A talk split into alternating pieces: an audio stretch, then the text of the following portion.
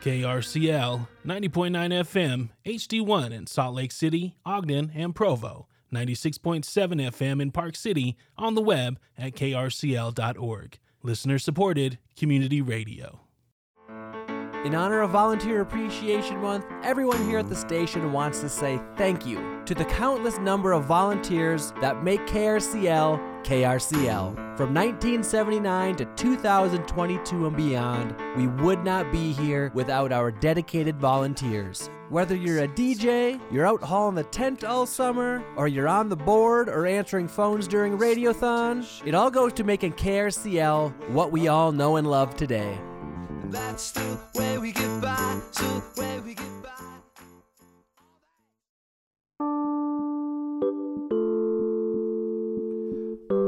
I'm Rashawn Leek, and this is Radioactive, a show for grassroots activists, community builders, punk rock farmers, and DIY creatives. With so much going on in the world, from famine to wars and a pandemic in between, there's nothing that creates a calm within the storm like a good poem or lyric. Joining me for tonight's show will be several youth poets Abby Wild from Herriman High School, Lavender Cox from Copper Hills, and Liberty Osler from Kearns High. And Willy Palomo of the Utah Center for the Book is here. He's been working with these youth poets, stages slams for them, and he's a poet himself. I'm going to be asking him to share a poem or two as well, so stick around for that. But first, joining me is Radioactive's own Lara Jones. Hey, hey, there we go. What's going on, Rashawn? Leak driving the show. So good to see you. It's been it's been a week, hasn't it? You know, and oh, I'm Oh, really been a grateful for the show tonight, for the poetry that's to come, but also for some of our guests in rallies and resources talking about mental health and in a creative way to reduce stigmatism because they run the labeled fest coming up. So stick around for that. But I know that you've got something going on tonight. So let's get rallies and resources going with what you have happening after the show. Well, after the show at 7 o'clock tonight, we have uh, another event with uh, the Utah Film Center, the Black Bold and Brilliant programming. Mm-hmm. So we'll be doing Following the Drinking Gourd. So, which is, it's nice. Basically, it's it's just talking about, you know, like, I, I want to, I don't want to give too much away, but it's really, you know, people getting their hands in the dirt in, in a lot of communities that are, I would say, food deserts. So it's just talking about how you can just help out your, your local communities by, you know, starting starting farm farm co-ops and things of that nature. And it's it, it we it's a documentary that just talks about a, a community that uh, took it upon themselves to really just go out there and try and make a change within their own their own neighborhoods. Yeah, and there are folks doing that here. In fact, you guys will talk about that afterward. You'll screen the film online. You can still reserve your seat, I'm sure, folks. Just go to the utahfilmcenter.org or click the link in our rallies and resources listing at krcl.org. It's under the community affairs tab. But after the show, you're going to do a Q&A, right? Yeah, we're gonna do a Q and A. We have some uh, folks from the Mobile Moon Co- Co-op. We have a local poet who was here uh, two weeks ago. So I, you know, I think it's gonna really help to give some ideas of what people can do to really, really help out because. Mm-hmm. It, you know, in, in this world of you know what we've been dealing with last week, we talked about you know Russia and Ukraine, and you start realizing that you know how much food comes from Oh, yeah. Ukraine, and, and and then you know with us dealing with an inflation, you realize that prices at the grocery store are starting to go up. So if there's any way you can combat that, Yeah. I guess the best way is really to start growing your own food. I've been reading about the effects in Africa uh, because of the fertilizer that they're not getting from Ukraine or Russia right now either, and the growing concern about a global food crisis as another fallout, another domino from the war in Ukraine. So, uh, you know, when we talk about, you know, True Tales from the Agrihood on Fridays with Al, punk rock farmer, we're all about growing your own food, and this follow the drinking gourd hopefully will inspire some folks to to get active. Well, absolutely. I- think it's it's just a good reminder that we are, you know, while there's a lot going on in the world, we're pretty we're pretty fortunate here in Utah mm-hmm. that we have a lot of space and a lot of area that that does allow us to get our hands Yeah. dirty. Speaking of growing stuff, on Wednesday, Facebook Live gardening coaching session online, no ticket necessary, with Wasatch Community Gardens. Mary Beth Janerick, friend of Radioactive, will be offering timely garden advice, garden advice, and answering your pressing organic vegetable gardening questions. And you can find a link in ra- rallies and resources at krcl.org. Also on 420, Salt Lake City Open House. That's just for you.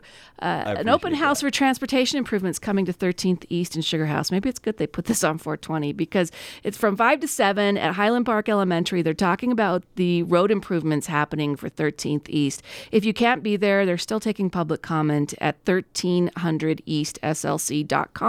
You can learn more about the project, provide your feedback. Public comment on what's happening on 13th East in Salt Lake City is open until May 20th. So, folks, you can find a link to that public comment again at krcl.org. Click Community Affairs and then click Rallies and Resources. I got to talk about this on Thursday. All right. April 21st, Women Who Succeed presenting a conversation with Dr. Bernice King. Yes, that Dr. Bernice King. Five o'clock at the Eccles Theater. And of course, she is CEO of the King Center, which was founded by her mother, Coretta Scott King. And Friday, April 22nd, it is Earth Day. It is Get also the start of Radiothon, folks. So. Uh, still time to sign up for the Earth Day Jordan River Trail and canoe cleanup. There's an Earth Day art gallery going on to benefit Autism Solutions on that day as well. And then a heads up on Saturday. Um, not only is it the Salt Lake City Marathon, so you pace yourselves, plan your trips, Oh. Get out look early. at the map. Get out early. But it's also the Utah Democratic Convention and the Utah Republican Convention. Democrats meeting at Cottonwood High in Murray, uh, Utah Republicans meeting at the Mountain American Expo Center in Sandy. And what happens there is going to shape our coming elections, folks. For those of you that are delegates and going, thank you. I appreciate you taking those responsibilities seriously. And it'll be interesting to see what shakes out on our next ballot. it always is. it always is. Lastly, I wanted to talk about Labeled Fest, which gets us to our next special guest before we bring on the poets Okay. on the latter half of the show. But coming up on May 5th through 7th, it is Labeled Fest for Mental Health.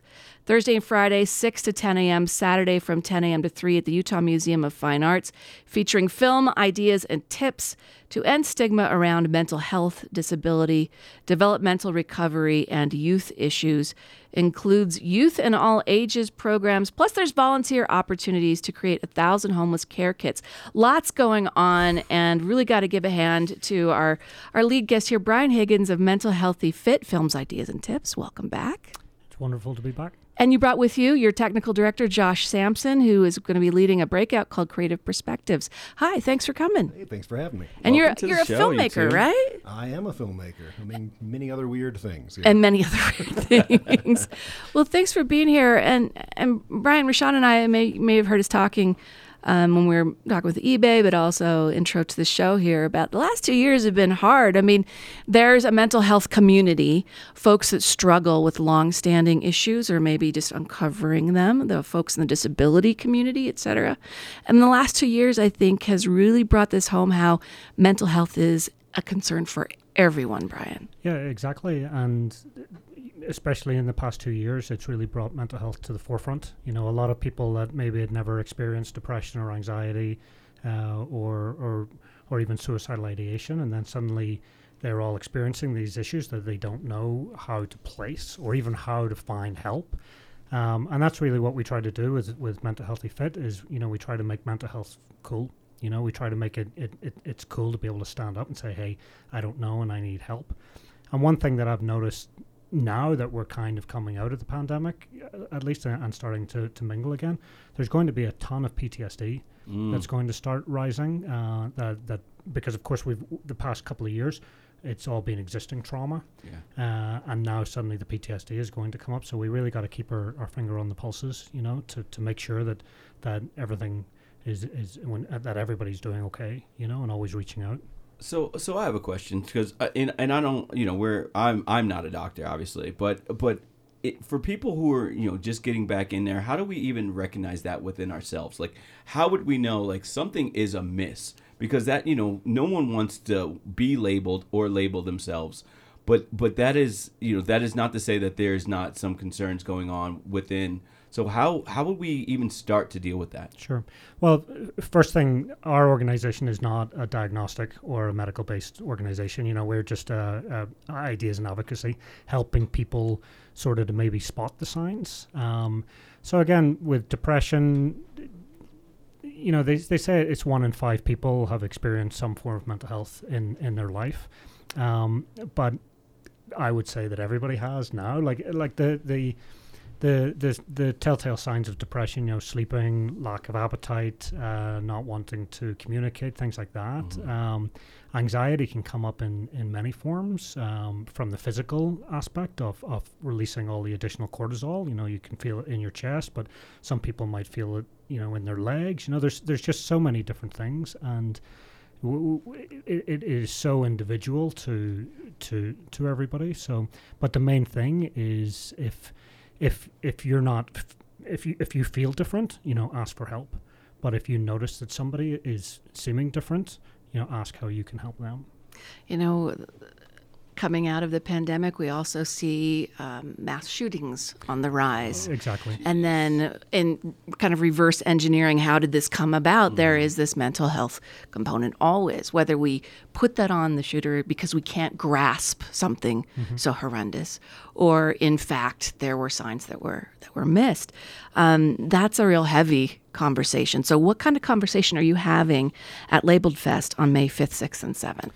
Um, well, we kick off. This is actually the seventh year that we've done labeled. Uh, the past two years, obviously, we've been doing them virtually, so this is the first one back in person. And we, we are going to have a hybrid festival where you are going to be able to interact virtually as well, uh, which actually is cool for the the the disability aspect, the ADA, you know, so that we can be i- inclusive for everybody that may not be able to get out to the to the screening. But so we're kicking off on on on the Thursday night with our opening night film, which is uh, Polystyrene, I Am Cliche, um, which is the Utah premiere. It's been at South by Southwest. It's an incredible documentary about about uh, the the lead singer from X-Ray Specs, which was uh, uh, one of the greatest punk rock bands, and it was the first um, female-led uh, BIPOC band. Mhm. Um, and of course, they experienced a lot of mental health issues from the racial activities and uh, back in Britain back in the days, plus all the mental health and stuff. So the the documentary covers, you know, what it's like to try to make it in the business,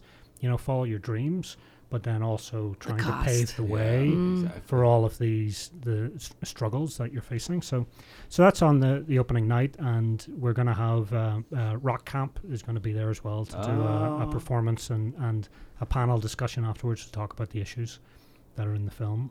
you know, I found my people by joining punk rock bands, speed metal bands, honky tonk bands. Yeah. I mean, true. music was really helpful, and film really seems to almost be that for the current generation. And Josh, you're a filmmaker. You teach film at, at the U and Salt Lake Community College, I believe. Okay. And there's another film coming up that you'll be showing on Thursday, May 5th um, at 8 p.m. called 828. Um, after suffering tremendous loss in 2020, including the loss of both his parents, Carrie Judd became fixated on electric skateboarding as a means of coping with grief. And the film follows Carrie as he attempts to become the first person to ride around the Iceland Ring Road, 828 miles. I, I think that's exciting just to go and film that guy doing Seriously. that. Yeah. Right, and I think you know that's what film does. Is it gives us a way to uh, experience things from somebody else's perspective that we wouldn't see otherwise. You know, for that hour and a half, it's not us. We're we're there with whoever's on the screen, and so that's why I think using film to actually have these conversations, to have these different depictions, especially of mental health, which you know, if you think of Hollywood movies, eh, don't always get it uh, so right. Um, and then we have those stereotypical ideas. And I think films like this just help us examine what's going on in ourselves because we're experiencing something from someone else's perspective. And as soon as somebody stands up and says, hey, this is my reality, I think it's a little easier for the everyday person to represent their own reality, even if it's just in conversation. Or if they want to go out and make their own film, that's great too. you know? Yeah. Mm-hmm. And the great thing about 828, it, it because one of our sort of taglines is there is no placebo in mental health, because if it works for you, Yeah, you know th- that's happy days, you know. So again, that. it works for Kerry to, to go on electric skateboard around Iceland, and the film is wonderful. You know, uh, because we all know Iceland's just gorgeous to look at as well. And you know, there's a lot of trials and tribulations, even trying to make a documentary within COVID, because it was shot during during full COVID, and and Kerry will actually be here. To do Carrie will Q&A. be here. Oh, that's Oh, that's fantastic. I don't know if he's bringing the skateboard though, but Uh, you might have to. I mean, might- I think he could bring that on the plane. yeah. have to bring him over to do an interview that we can share on Radioactive. That would be fun. I, I, I do want to talk a bit about film because I was just thinking, I was watching a preview for the next Thor movie, which looks just watched it insane, right? Right. But there seems to be so many superhero films. There's a lot of other film too, but that seems to be sucking up the oxygen, that escapist escapism that. I, I love to go to the nothing more than to go to the movies and get lost for two hours, pay my money, get on the ride, have a good time. We haven't been able to do that for two years with any regularity. Josh, uh, what do you think about films as a as an antidote?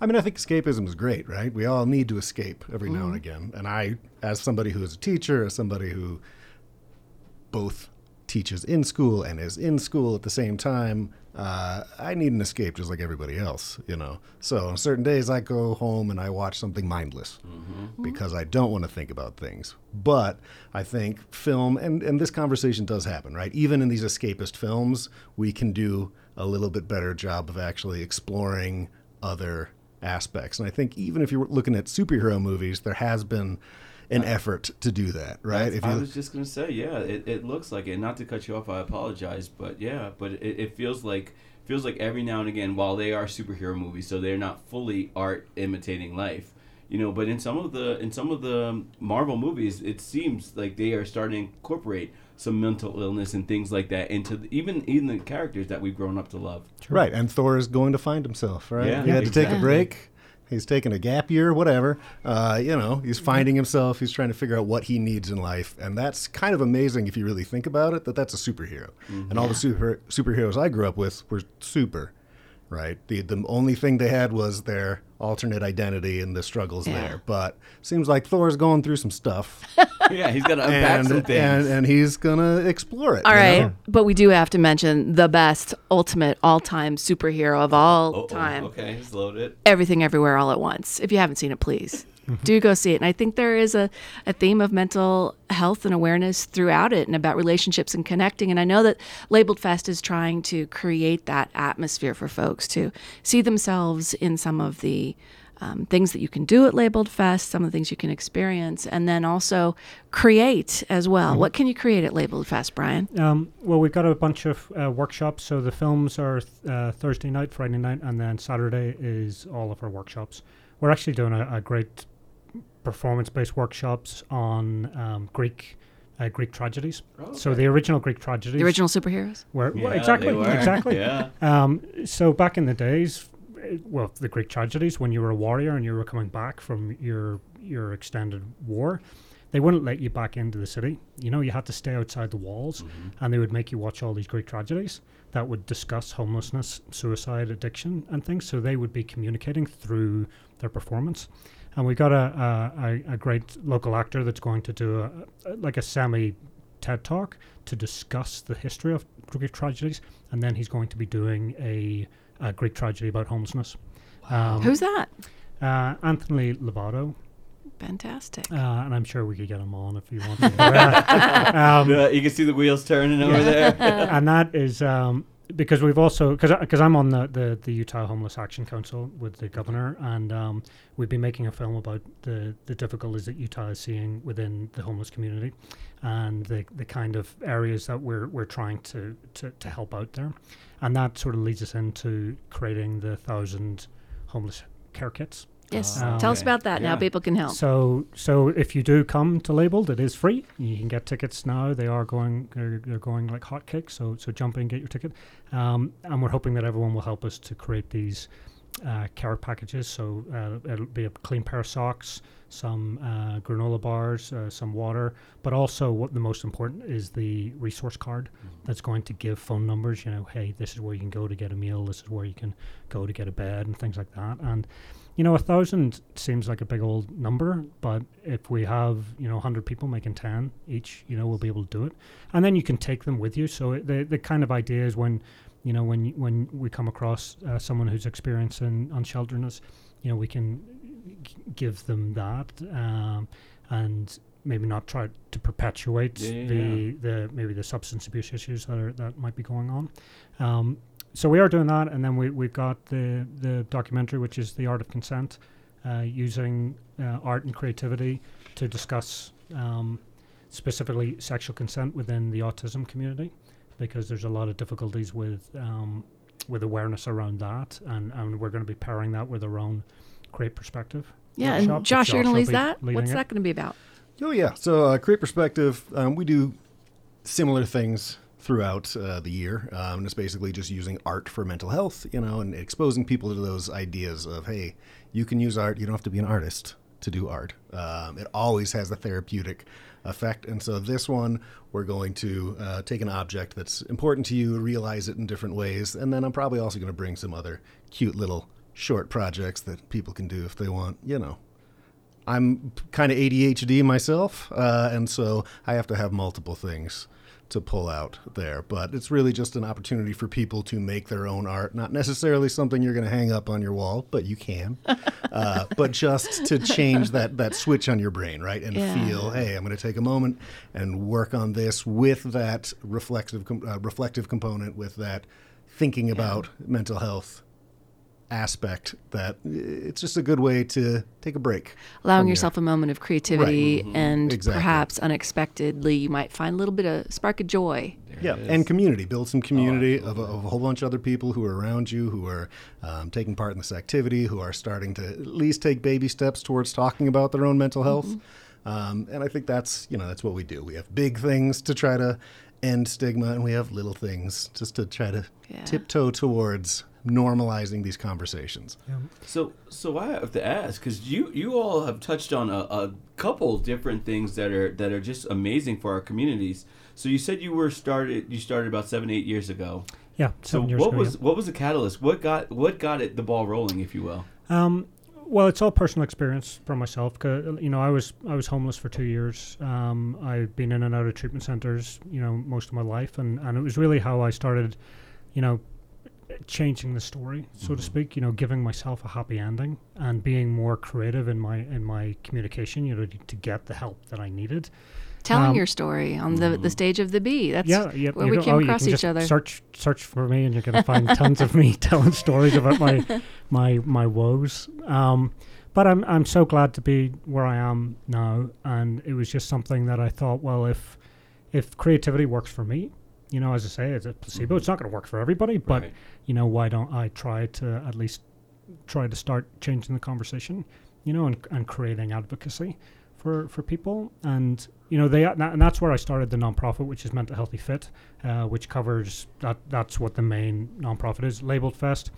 Um, was kind of started through uh, Alliance House, Mm. uh, Oh, yeah, and yeah. um, so Alliance House is, is our, our main partner. So along with doing all the creative stuff and, and creating conversations, we're also like a, a, a mediator to help people find the help that they need. You know, so if you are experiencing difficulties, you know, we can we can help you get in touch with Alliance House and go and have a tour and see what they're what they're all about. Great And, work um, over at Alliance Yeah. because House. it is I've done one important the conversations that we're having. Like you know, we can't just leave people hanging and say, "Oh, Yeah. draw a picture." You know, Yeah. you know, uh, we want to make sure that we are helping people, that we're helping people find the answers that they might need. Check tonight's show notes. I'll put a link to Labeled Fest Mental Healthy Fit, but also Alliance House, which is a kind of a clubhouse uh, model of operation. Yeah. People who go there put the programs together. There's lots of resources, and it's a great organization that uh, Mm-hmm. Yep. you're involved with. Indeed, and um, there'll be many other organizations that'll be there on, on the day. You know that you can get the, the answers and, and ask all the questions. You know, and and again, that's what we're trying to do is just make people ask those questions, make them feel comfortable that it's okay. You know. Well, So- I, I have to assume with with the fact that you know you're not only a part of it, but you've also lived that life. It has to be so powerful if I'm in that community mm-hmm. and I see that somebody, you know, a lot of times you're getting you unintentionally you're getting talked at because people don't know. You know, they they know they want to help, but they don't know the actual experiences.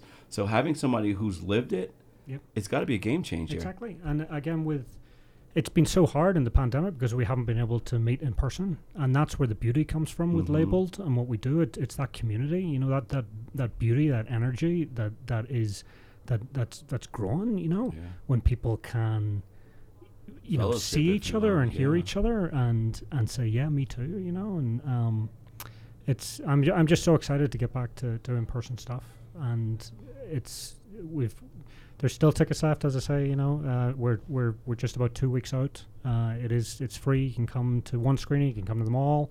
Um, we're also going to have a podcast bus there that people can tell their stories. Oh, I love it. um, We'd love to partner with you and Oh share my some of those. And- yes. and if you have a story to tell, if you're a storyteller, if you're a singer songwriter, if you're a filmmaker, if you're a dancer, whatever whatever creative expressive arts that you practice, we are doing a competition on the Friday night.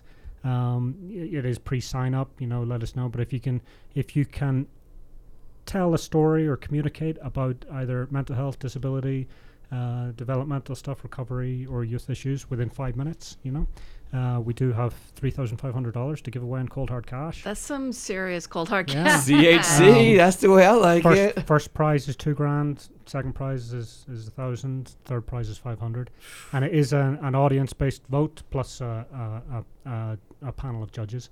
Uh, so just five minutes to get on stage, do your thing, or show your film, or or uh, do your jig. You know, um, You didn't tell me You know? do a jig. or Well, um, I mean, that's just one of the or stand up requirements now. comedy, or just straightforward storytelling. Whatever it is, it's just, it's just we're trying to shine a spotlight on people's shadows. So if you are interested in signing up for that, the website is you can still get to it through labeledfest.org, but if you go specifically to nevermindthestigma.org, and that'll be your submission, you can you can send that in to us. So Well, congratulations on seven years of Labeled Fest, keeping it going. And through a pandemic, I know you pivoted and did what you had to to keep it going. I know how important it is to not only you personally, but to contribute to the community. So, Brian, thank you so much for being here. Brian Higgins, thank you. Josh Sampson, looking forward to your Creative Perspectives workshop at Labeled Fest. Much appreciated. And folks, do check the show notes. We'll link you up and also put it in rallies and resources and the Connect page under Community Affairs. Rashawn, I'm pretty sure that I loaded the X Ray Spec song. Yes, you did. I am a cliche for everybody. When we come back, we're going to get on what? Poetry? Yeah, we're gonna have some poetry when we come back. But first, I am a cliche by X-Ray Specs. Salt Lake County's Green and Healthy Homes program helps create housing that's both energy efficient and safe for low to moderate income families, including refugees and regardless of legal status. Details at slco.org slash green healthy homes. KRCL brings you a mix of music specially curated by our DJs. That's an important distinction when you think about all the music you have access to. Show our DJs some love with an early donation to KRCL Spring Radiothon, which starts on April 22nd. Make your gift now at krcl.org, and thank you. Welcome back to Radioactive and Roundtable Tuesdays. I'm Rashawn Leak. Coming up at 7, Democracy Now! Vagabond Radio with Barbie at 8, Connor's Late Night Lowdown starts at 10.30, and Super Sounds with Chovy at 1 a.m. All of our programming in the Radioactive archives may be found online at krcl.org. Now let's get our Roundtable Tuesday Poetry Slam on. April is National Poetry Month, and we reached out to Willy Palomo, Utah Center for the Book, poet, advocate, educator, organizer, and translator. And you can learn more of his work at palomopomas.com. But let's meet the poets. So we have Abby Wild from Herriman High School, Lavender Cox from Copper Hills, and Liberty Osler from Kearns High. But first, I'm gonna pass the mic to Willy. What's going on, Willy? How you doing, brother? Hey, thank you so much for having me. It's a joy to be here with these amazing youth poets who are about to explode the stage on April 29th at the Utah High School State Poetry Slam Finals. April 29th at the Spy Hop Rooftop. We got a workshop for educators at 6 p.m., a workshop for students um, from anywhere at 7 p.m. and then at 8 p.m. is the actual poetry slam where you'll see teams that have been competing from across the state of Utah get bringing their best poets with their best poems, fighting for you know the number one spot. And we have an amazing poet Desiree Dallagiacomo who's going to be coming from out of state. Um, if you're not familiar with her work, look up My Thighs on Button Poetry. You'll fall in love with it. It's going to be a really fun night. Okay, first that sounds super dope. So I, I need a recap because when I I'm a I'm a little bit older than them. Uh, so when I was in high school, we didn't have poetry slam competitions. You know, we, we had poets, but nothing to this level. So if if we were going to a poetry slam, what what would we expect, especially when we're talking about a championship? Yeah, so what you should expect, um, if you've ever watched Def Jam poetry or something like that, Okay, that's a good reference to have. Um, in the state of Utah, what you should expect is these who are going to be telling all sorts of stories. You hear everything from like fun, goofy pieces making fun of like bold people at Walmart to like pieces that are like getting really real about like current issues like racism, sexism, and things like that. So you get what I love about it is that you get to hear kind of the voice of what like youth nowadays think about these topics, and like it's not like they just wrote this like five minutes and go up to the mic and like do it. These um, teens have been working all year long on these poems. They've been shaping and crafting it with some master poets in the community and some folks that we bring in from out of state as well. Um, there's opportunities all around a year for them to be honing their craft, and it's a blast. There's always poems that stick with you after the evenings. I never regret seeing like what they're bringing to the table. All right, that sounds tight. All right, so let's bring in some of these poets. All right, so Abby. Right here. All right, well, what's up, Abby? So, so why don't you? Uh, I know we we asked everybody to bring a couple poems in. So why don't you first give us a, a little a little backstory, your origin story, if you will, since we were talking about superhero stuff earlier.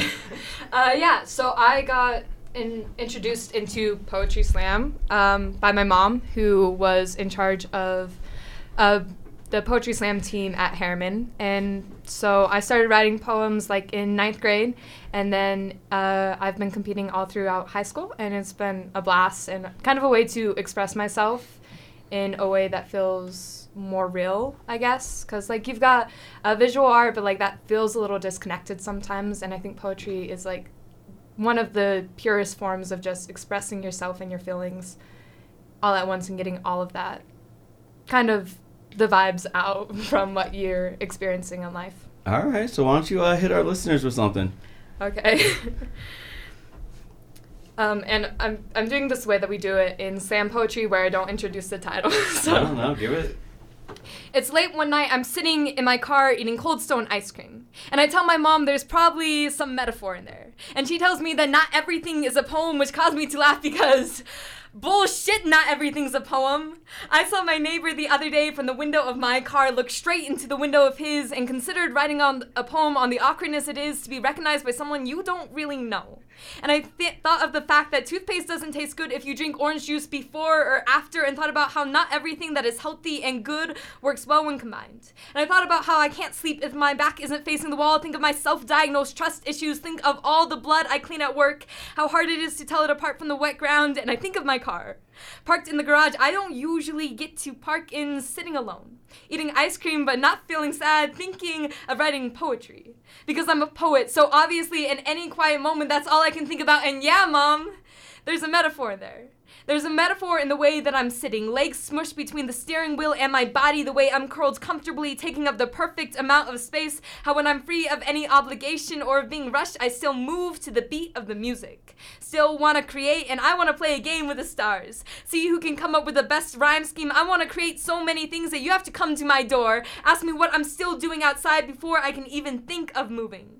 And I want to write poetry about ice cream and my car. About how if you eat ice cream too slow, it'll melt too fast and it'll cause your brain to explode and then stop. How it's not really meant to be savored.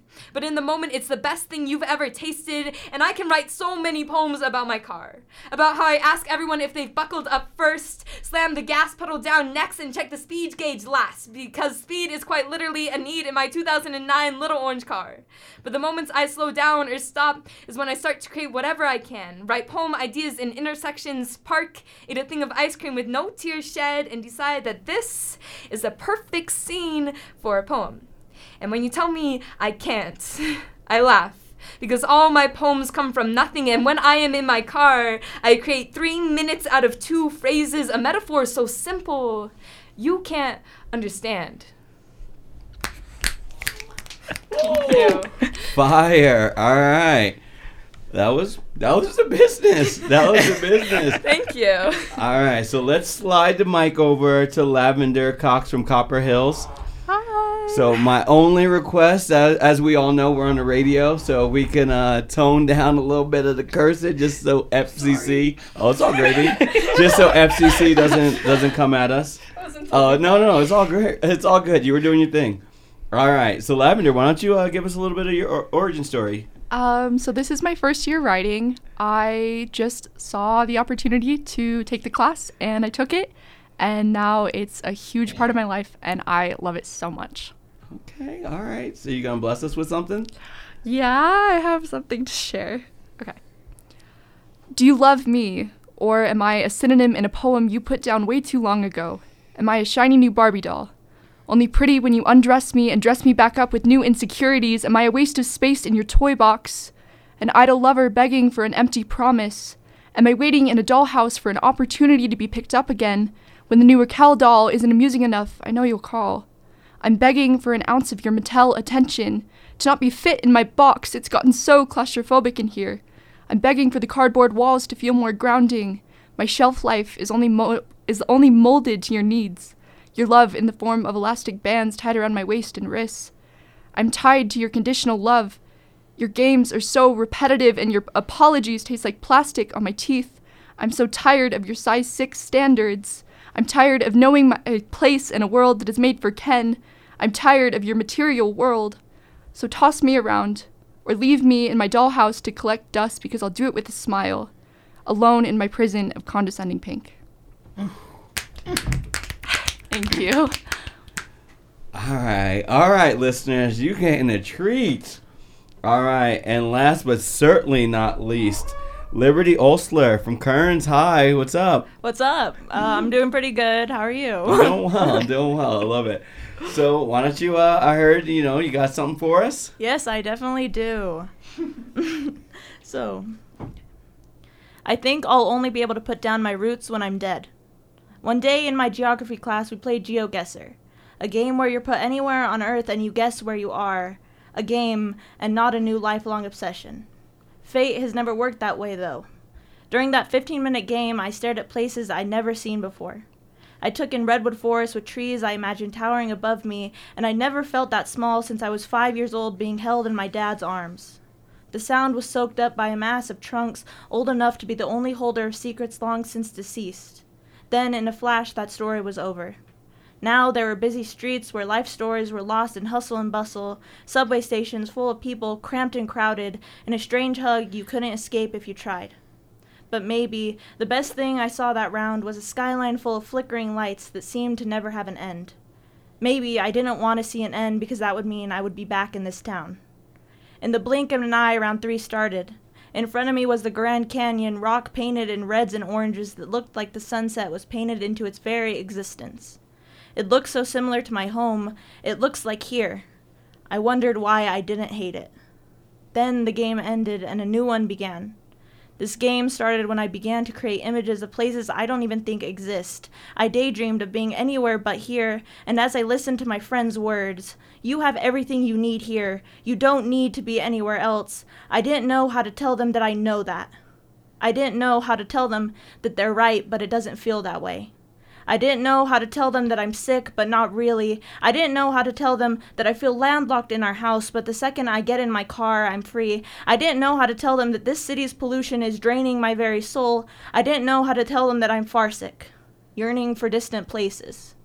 I didn't know how to tell them, myself, that maybe I'm just a coward, and one day you will wake up and see a receipt for a plane ticket, a missing suitcase, and a note with this very poem. The last line states, I've let this city rot through my bones, the aches traveling to, traveling to places I haven't seen, a sickness that manifests in only one word wanderlust. All right, all right, listeners. That's what I call eargasms. All right. so, so right, I have some questions for you, ladies, because I, I don't. I, I'm gonna be honest. I don't think I was writing like this when I was 16. I'm gonna call it. So, so what is it about poetry, or what is it about the world around us that inspires you to write and write what you write? And this is for this is it's open, so anybody who wants to grab the mic. I think for me, poetry um, has become kind of an outlet for me. I don't have the best time talking about how I feel usually in normal words or in basic conversations. So being able to look around and see things and put them into metaphors and put pretty language with it is a way that I've been able to tell my story to other people and tell people how I'm feeling without having to have that in person conversation because sometimes mm. that can be tricky for me. Mm. Nice. Um, I think for poetry, well, poetry for me is kind of a way of being able to perform everything that I didn't get to say in the moment. Mm. Because like, there's a lot of times where you're like talking to somebody, and a lot of times for me, it's like those arguments that you definitely could have won after the fact. Because like my first poem that I performed was, um, kind of an anger poem about an old teacher. So for me, that's definitely been something uh, where it's just all the stuff that I wish I could say in the moment, but I can never find the right words to. And what about you, Lavender? Um, I think especially as a woman, there are a lot of things that we are told we aren't supposed to talk about, or that our voices are quieter, or that they don't mean as much. And for me, this has really just been a way to get out there and tell people everything I have to say and express that and to be heard. So I really appreciate um, this platform to do that. No, absolutely. Well, that's what we're all about. We're about passing the mic and making sure you all have your, your voices are heard. So, with poetry being so personal and and you are given insight into your world, is there ever like these times where you feel like I'm share? Am I am I sharing too much? You're shaking your head. Go ahead, Liberty. There's definitely uh, been times where I've been writing poetry or performing poetry, and I'm like, oh my gosh, I feel like if my family heard this, they would go insane because poetry is something that you write about, and a lot of times you think that this is something, it's something from deep in your soul. It's something you've never told anybody before, but you needed a way to release it. So I've definitely had times where I'm writing poems and I'm like, what the heck am I doing? this is like something I have never even said out loud to myself, and now I'm writing an entire poem about it. So there are definitely like things you write about that you don't think you would ever write about because they're so deep within you. But writing about them lets you understand them more Mhm. and find a way to process through Mhm. anything that's going on. Go ahead, Abby. Um, there have been like some poems that like, sorry, uh, there's been some poems that I've written that I've definitely probably will never perform, and I think like poetry for me is just really it's an outlet, and it doesn't always need to be performed, but just having it out there and being able to look back and be like, okay, I've processed these feelings a little bit. Now let's like kind of work on improving that. Um, but there are some things like I've written which have also probably been a little bit too much. Uh, I have this poem where I kind of force myself to hyperventilate because it's talking about my anxiety and it gives the people listening uh, they start kind of breathing like that with me as well. So i was like performing it earlier for my aunt and she's like after she's trying to get her breathing right and i'm like sorry probably should have warned you about that beforehand. But um, i think poetry like part of it's meant to kind of stab you a little bit and so that you kind of have it stuck in your head for a while after. Um, I think that there's always somebody that needs to hear what you have to say. And even if I feel like I'm oversharing, I hope that someone will relate to what I'm saying or someone will need to have heard that specific thing. But I definitely think it is hard to draw the line between what is too personal and what makes a good poem. So, so when when it's all said and done, I mean, you all are, you know, I, I, I don't want to assume, but I think you're all around 16, correct? oh i'm 18 Oh, there we go. I'm All old. right. Well, oh, you're old. I love it. Uh, so where where do you hope poetry takes you? Lavender, you got the mic. Um, personally, I would love to make a collection. I think it would be just such a great opportunity. But I also think that um, teaching would be really cool because I got a lot from being taught, and to give someone else that same experience would be amazing. Uh, it's something that I definitely want to continue, and whether that's uh, continue like performing and uh, working in slams and with like that community, or whether it's coaching uh, kids, whatever. I don't think I'd ever actually willingly teach teenagers because that does not sound fun. And my mom did it, and that wasn't fun for her. But I definitely want to be able to work with kids who have a passion about poetry and who are trying to find a way to express themselves um, in a way that makes them feel better about what they're going through. I love that. And Liberty?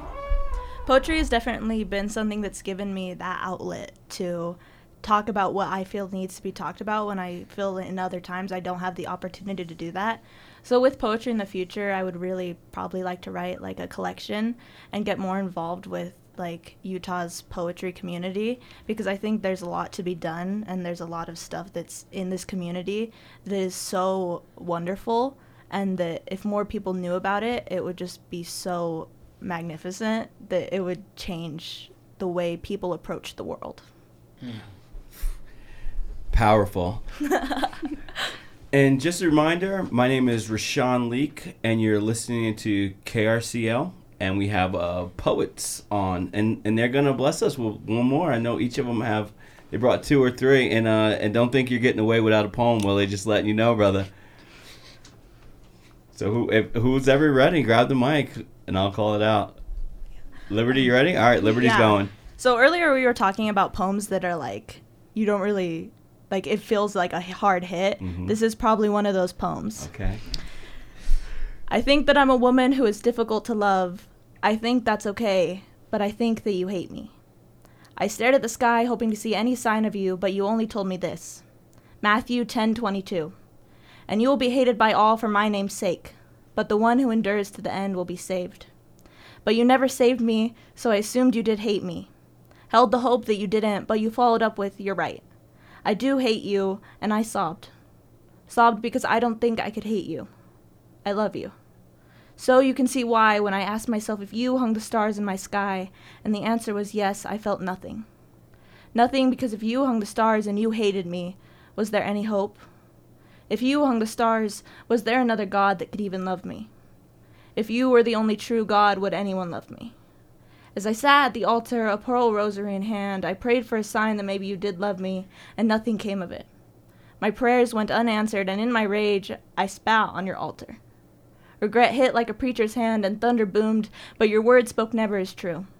Ecclesiastes 7 9 Be not quick in your spirit to become angry, for anger lodges in the heart of fools.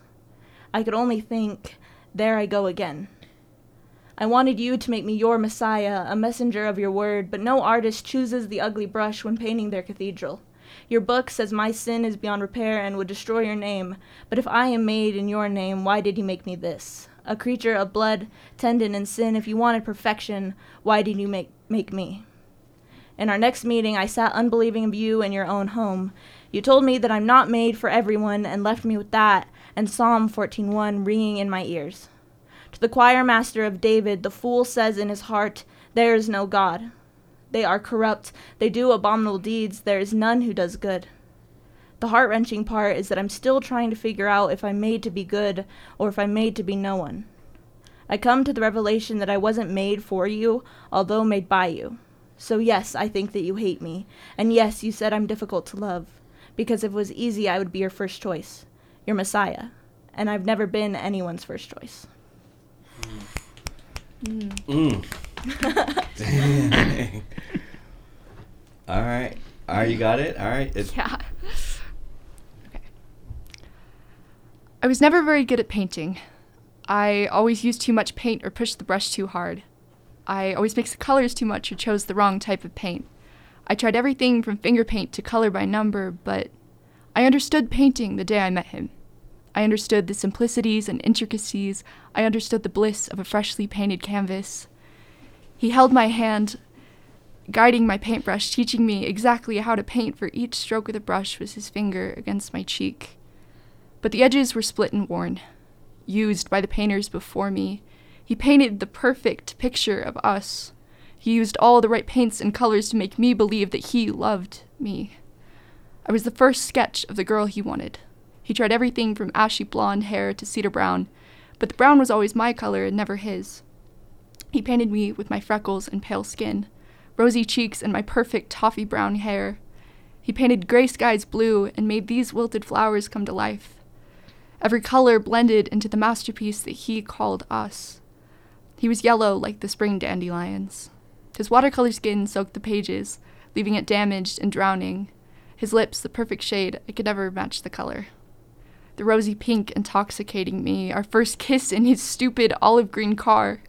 And when I pulled away, all I saw were those perfect hickory brown eyes. The dandelion yellow fading into gray, no longer the pretty flowers they used to be, now they are simply just weeds. He tore every layer off of dried paint off the canvas like he was plucking weeds, each of my teardrops soaking the canvas, leaving the paint smeared and running, the water meshing the acrylic. To him, I'm just another drop of paint on a canvas that no one will see. I learned to paint by memorizing every line of his skin. I mixed every paint in that stupid box just to be enough for you, but it turns out the color you loved was blonde.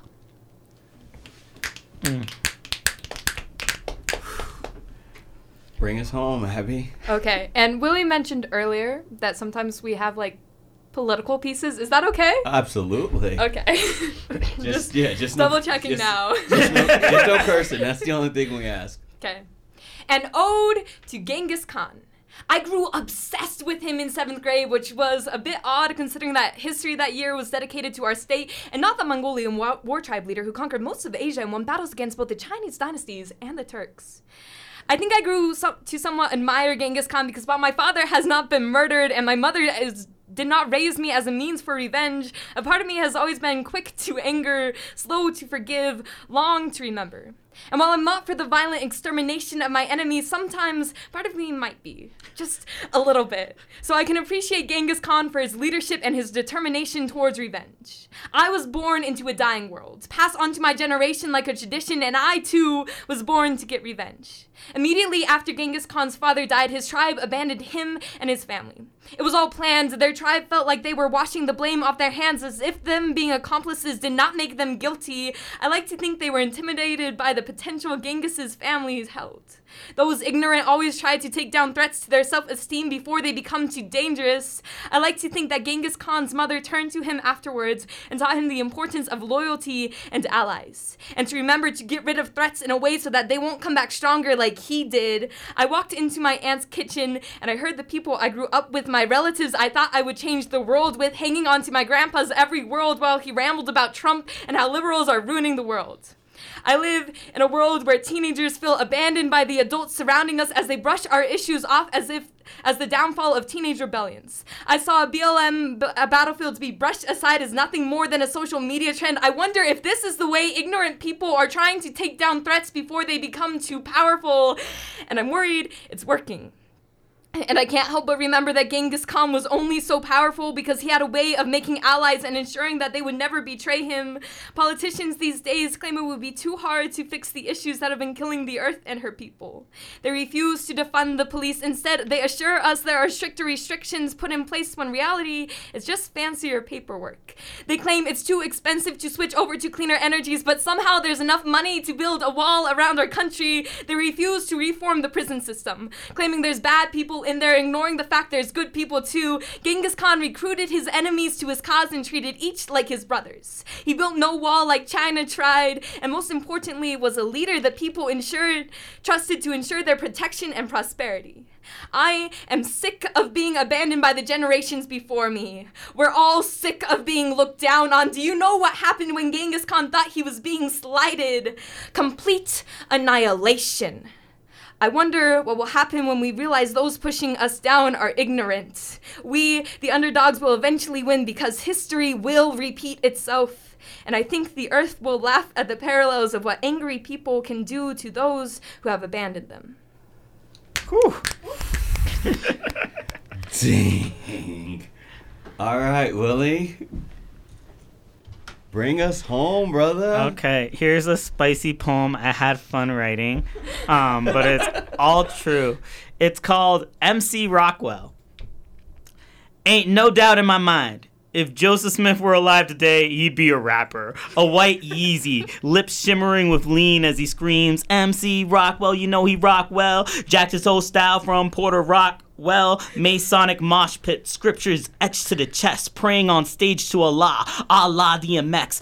Always. They share how he declined liquor before leg surgery, but never how the operation gave him a pimp walk. Not a mean lean, but at least a lean careen as he'd saunter into harmony to ghostwrite verses drunk with Martine. Today, Joseph would enter a booth splifficated, freestyling into a fitted cap. Oliver Cowdery rewind that back on tour selling children a false version of their history. I ain't bitter. Long ago, I forgave every man who tried to be God. I ain't better. Bet he would have found common ground with five percenters throwing subs at Hov while spitting ether, smoking two cracks, rock until the two rocks crack. Angels erupt erupting from shattered glass. Hail Mary? Screw her. He rather screw her. Married himself to Joan of Arc and every virgin saint forever. Tarred and feathered by the press for the sake of the fake gold and the sex. Criticizing women for how he, they dress when he's in the streets, all a mess. But respect where it due. He went out like a G. Today he'd be insane. Scarface sniffing cocaine, holding a Max 16, if you know what I mean. What's a church but a gang slinging dreams to the fiends? Some are priests, some are convicts, but they do the same thing. Billion dollars in the bank the money ain't clean. Mama's having 10%, can't afford the gasoline. No lie. At age five, I prayed to God I'd be dope as Joseph. Teachers claimed I'd be a prophet. Trick. Then I became an apocalypse. That was fun. Thank you, everyone who came in and blessed us with their work. I hope y'all enjoyed it as much as I did. And that's our show. Many thanks until we meet again for another Roundtable Tuesday edition of Radioactive. Let's remember you cannot be humane without a human. KRCL, Salt Lake City.